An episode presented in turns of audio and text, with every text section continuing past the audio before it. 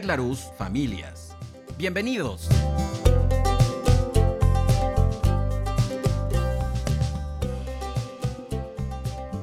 Hola, ¿qué tal? Te doy la más cordial bienvenida a Podcast Red Larus Familias. El día de hoy seguiremos platicando acerca de la violencia, tipos de violencia. Necesitamos conocer de la violencia para, uno, reconocerla, dos, buscar alternativas y el tercer paso, que para mí es el más importante, cambiarla. Agregar nuevas maneras de relacionarnos. Tener referentes conductuales distintos en nuestra cabecita para obtener otro tipo de resultados. Quiero empezar con una clasificación que a mí me parece muy importante. Es algo que la OMS y la OPS han hecho desde hace muchos años, no, no, es algo nuevo, no se crean que se está inventando el hilo de todo esto, no, es un tema muy estudiado, muy documentado y por sobre todas las cosas con demasiada información. Eh, entonces, bueno, hablemos de esta clasificación que, como les decía, es necesario que empecemos a conocerla, escucharla, para luego empezar a reconocerla. Dice que la violencia hay tres primeros lugares. La primera es autoinfligida, la que yo me genero a mí mismo. Puede ser una alimentación irresponsable, fumar o cualquier tipo de adicción autolesiones. Obviamente el, grado más extremo de esto es un comportamiento suicida o incluso llegar al suicidio. Todo esto es importante que lo conozcamos porque hay elementos que pueden aparecer frente a nosotros y que por desconocimiento no les hacemos caso o ni siquiera nos damos a la tarea de reconocerlas. La segunda casilla de todo este tipo de la violencia es la violencia interpersonal, es decir, la que generamos en las relaciones, yo con otra persona. Dos, únicamente dos. Y el tercer lugar es la violencia colectiva. Eso implica que hay una violencia como grupo, si estamos en un grupo de compañeros del salón de clases, por ejemplo, bueno, esa es una violencia colectiva. Eh, cuestiones políticas, cuestiones económicas, cuestiones macro, también están ahí en ese tercer lugar de la violencia colectiva. Pero a ver, vayámonos eh, en este recorrido de, la violencia que les acabo de platicar. En estas tres clasificaciones grandes, lo que nos hacemos a nosotros mismos. Muchos creen que esto pues nada más me atañe a mí y que pues, no pasa nada y que yo puedo hacer lo que yo quiera conmigo. Y eso está fuera en, muchas ocasiones se piensa que lo que se hace a uno mismo no se le puede llamar violencia. Porque no hay otro involucrado, porque no hay alguien que salga, y lo voy a poner entre comillas, lastimado.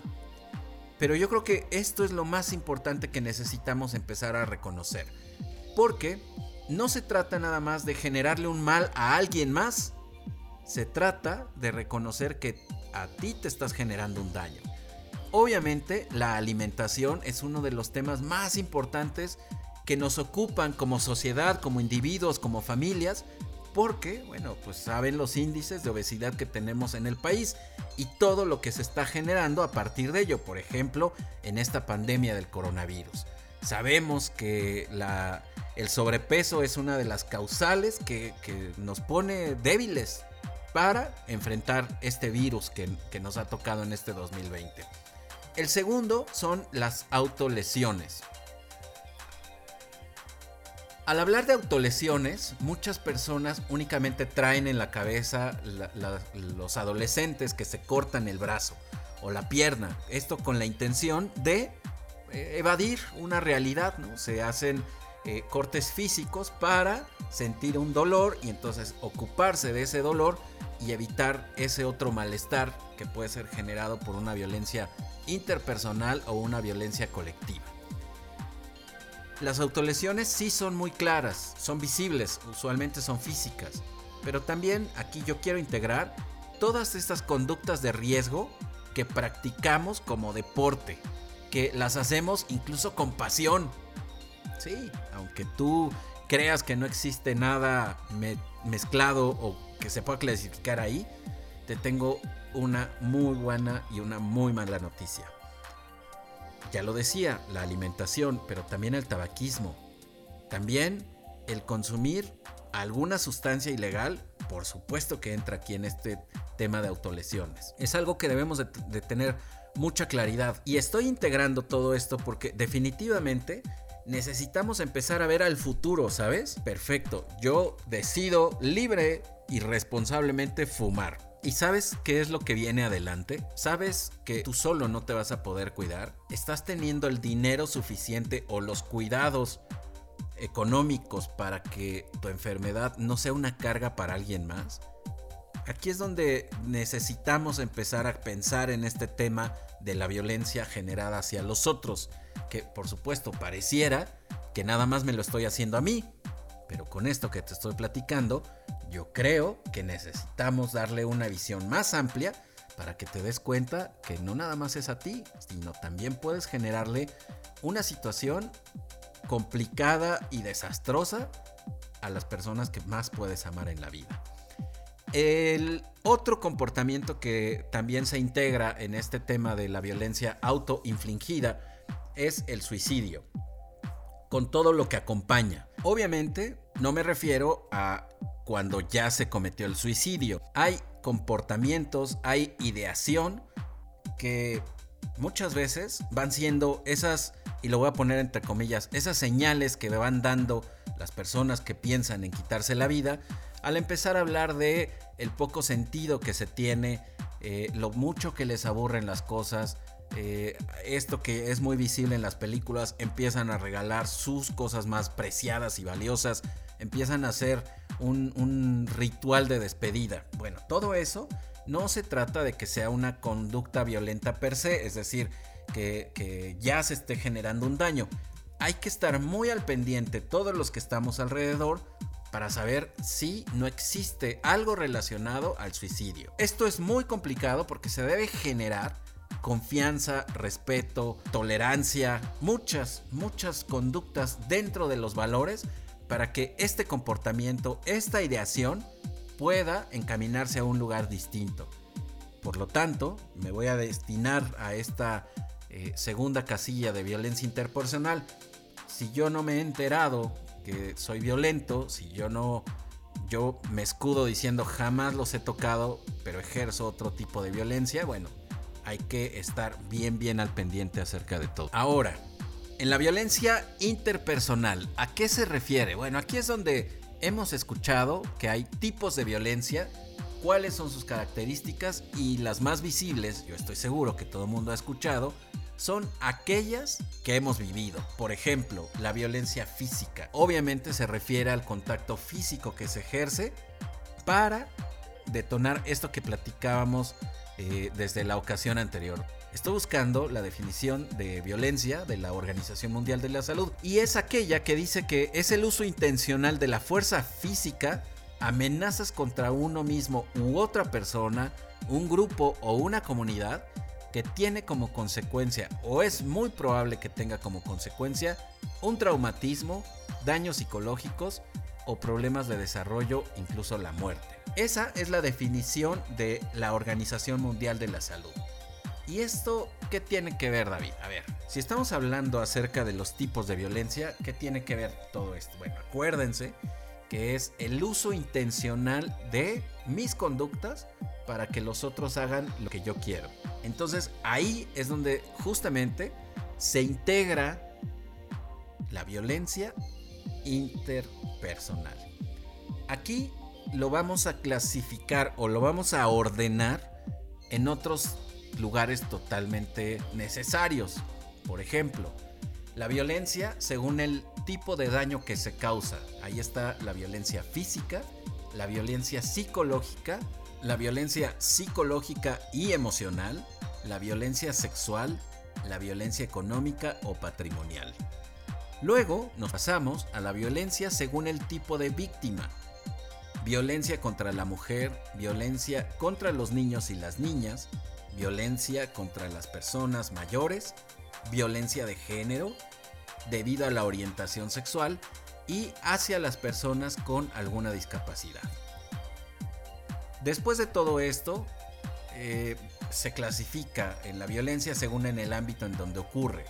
Violencia familiar o doméstica, violencia en las comunidades, violencia en la escuela, en el trabajo, a través de los medios de comunicación y el ciberespacio, que ahí está el ciberbullying.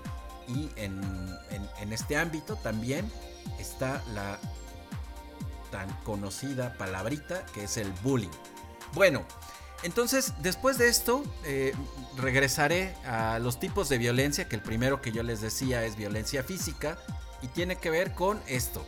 Eh, golpes, jalones de greñas, pellizcos, moretones, fracturas, algo que tenga que ver con la cuestión física de los individuos, peleas callejeras, etcétera. Incluso ustedes saben que la consecuencia más grave de este tipo de violencia pues es la pérdida de la vida, llegar a la muerte. Luego viene la violencia psicológica, que se integra y se mezcla junto con la violencia emocional. La violencia psicológica es una de las más complicadas de reconocer, porque la hemos metido tanto en nuestra cultura, la hemos integrado tanto a nuestras conductas que pasa invisible. Voy a mencionar algunas para que empecemos a reconocerlas y entonces vayamos cambiándolas. El primero es el rechazo, los insultos, la amenaza, la privación de la libertad.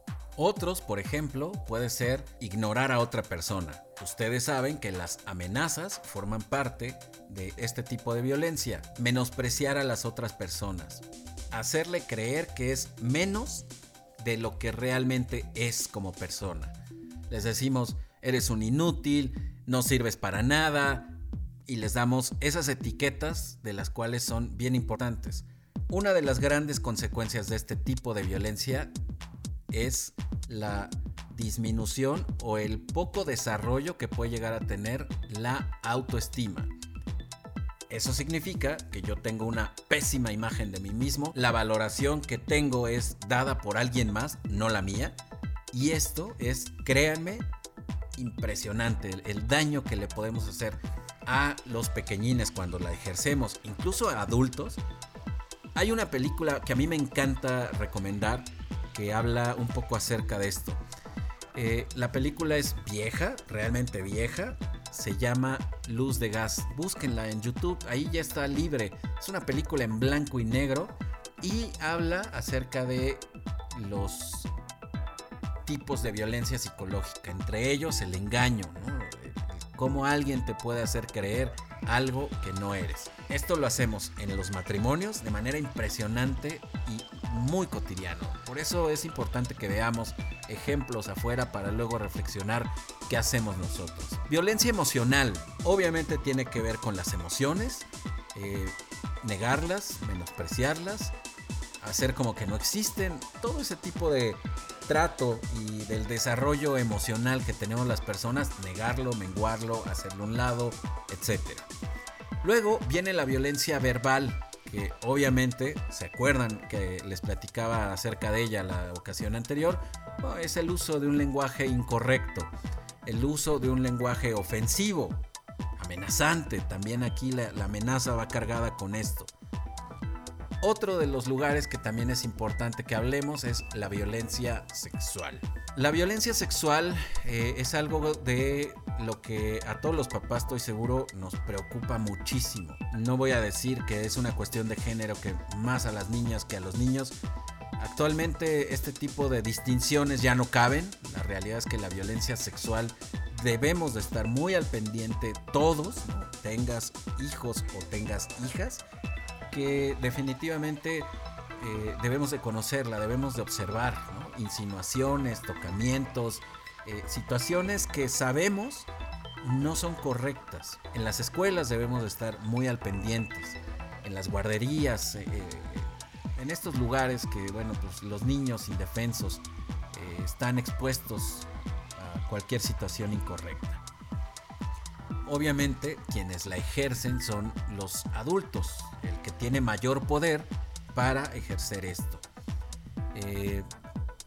como padres debemos de estar muy al pendiente también de lo que nosotros estamos generando sin darnos cuenta o de lo que o incluso de las personas que yo invito a mi casa. Así sea mi hermano, así sea mi tío, así sea mi primo. Debo de saber cuáles conductas o cuáles son aquellas cosas que están ocurriendo. Otra que me parece muy importante es la violencia económica. La violencia económica tiene que ver con el eh, esconder el dinero, el no darle los recursos suficientes para vivir o realizar la vida que necesita por una cuestión económica. Recordemos que obviamente necesitamos dinero para comer, para vestirnos, para vivir en un lugar, etc. Este tipo de violencia se, se esconde adentro de la familia. Si yo soy el papá y yo soy el que acostumbra a hacer que los otros hagan mi voluntad, bueno, entonces voy a utilizar el dinero para lograrlo. No le voy a comprar zapatos a mis hijos hasta que saquen buenas calificaciones. Perdón, eso es un tipo de violencia.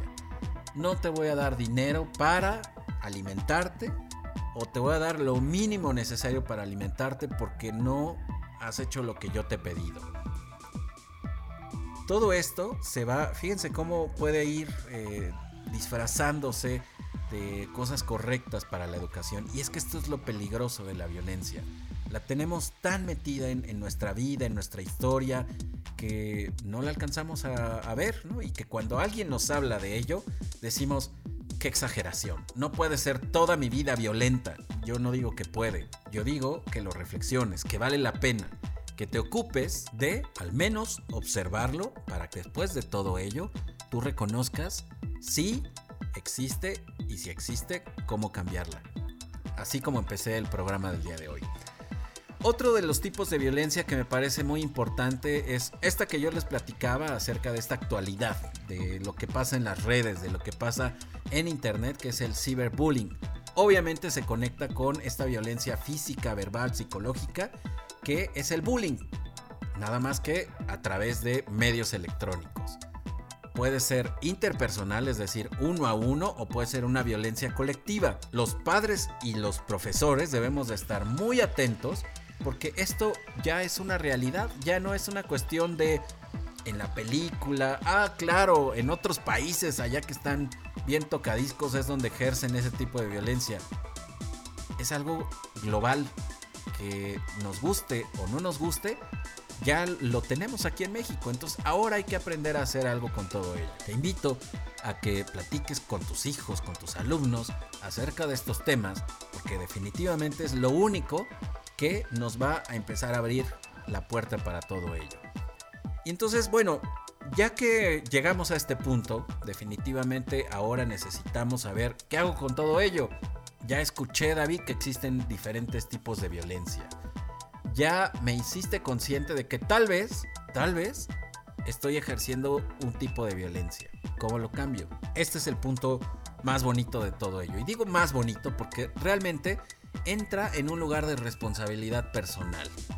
Hay que recordar cuáles son las cosas que me hace sentir mi familia, es decir, cuando yo veo a mi hijo, ¿qué siento? Amor, desesperación, angustia, ¿qué es lo que yo estoy sintiendo? Y después de eso te vas a dar cuenta que reconociendo esto, lo que quieres es lo mejor para ese pequeñín, ya sea tu hijo, ya sea tu alumno. Después de esto, si le vas a dar lo mejor, entonces no necesita gritos, no necesita amenazas, no necesita regaños, necesita generar acuerdos, necesita ser escuchado. El gran truco para romper la violencia es, uno, aprender a preguntar que forma parte de las estrategias de comunicación más amplias y que debemos de desarrollar como individuos. Y la segunda parte es buscar alternativas.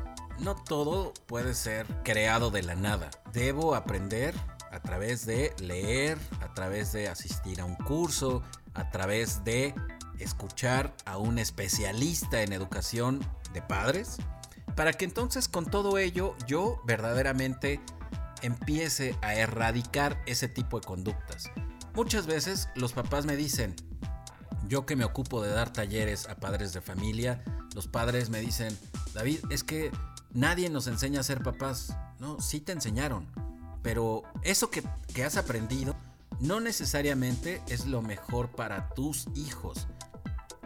Y seguramente tampoco lo fue para ti cuando lo hicieron tus padres, porque obviamente nuestros padres son quienes sí nos enseñan a ser papás. No nos lo dicen literalmente de, hijo, esta es la lección para...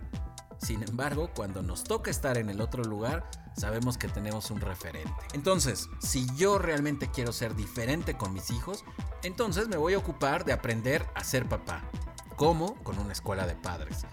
A través de buscar un libro, a través de buscar un especialista, a través de ir a terapia, por muchos desenlaces que pueden existir. Entonces, para ser concreto y realizar un resumen de esto que estamos platicando, te voy a dar cinco estrategias para modificar tu conducta y entonces que sea libre de violencia. El primero, reconoce cuáles son las conductas que te hacen sentir incómodo. Incómodo me refiero a que después de hacerlas te puedes sentir triste, enojado, angustiado, etc. Si yo le pego a mi hijo, me siento horrible, ¿no es cierto? Si yo le gritoneo, me siento pésimo. Si yo, porque lo estoy viendo sin zapatos, pero quiero que tenga buenas calificaciones, le digo, pues ni modo mi rey, pero tienes que sacar buenas calificaciones, pues al final me duele, ¿no? No, no me gusta ver a mi hijo con zapatos rotos o zapatos viejos o con el mismo par de zapatos. Entonces, eso que te hace sentir es lo primero que debes de detectar, es reconocerlo. El segundo, aprender a escuchar a los hijos, aprender a escuchar al otro. Fíjate, el primero tiene que ver con escucharme a mí, el segundo tiene que ver con aprender a escuchar al otro. El tercer punto que quiero platicar es aprender a preguntar.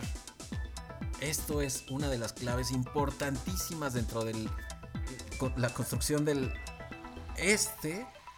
Esta es una de las estrategias más importantes en el desarrollo de las relaciones. Preguntar, preguntarle al otro, escucharlo. La cuarta tiene que ver con ser humilde. Si yo ya me escuché, si yo ya escuché al otro, si yo ya pregunté, entonces la cuarta debe de existir en mí una actitud de humildad para recibir lo que me está siendo dicho. Para que la otra persona, que yo estoy atreviéndome a preguntarle, sepa que puede hablar libremente y esa humildad en mí debe de caber para hacerle espacio a cosas nuevas. Y la quinta, esta es la más complicada, cómprate un libro, vete a un taller, asiste a educación formal como padre de familia. Yo como terapeuta familiar, créeme que si todo mundo se ocupara de aprender a ser papá antes de que llegaran los hijos, otra cosa sería. Tendríamos una sociedad, una realidad muy diferente. Con estas cinco estrategias te invito a que tú lo pongas en práctica, que te observes, que observes al otro, que preguntes, que seas capaz de escuchar las respuestas que te son dadas y la más importante, que aprendas a ser papá. Límites, estrategias, autoridad, disciplina, todo esto no nada más es intuición, no nada más es recuerdo, no nada más es un popurrí de todo lo que me tocó vivir experiencialmente y entonces hago lo que creo que se debe de hacer. No, hay que cambiarlo. Así es que bueno, ahora la pelota está en tu cancha. Te invito a que lo pongas en práctica. Yo estaré muy al pendiente del correo electrónico para cualquier duda, cualquier aclaración y sobre todo cualquier conversación que ustedes quieran tener. Hoy cerremos este tema que me parece importantísimo en nuestra vida, en nuestras relaciones, para que de ahí se genere un cambio. Por hoy nos despedimos. Agradezco mucho tu tiempo, tu atención, el que te des a la tarea de reflexionar en los temas propuestos y lo más importante, que los compartas. Mi nombre es David Arrieta te dejo un afectuoso abrazo. Hasta pronto.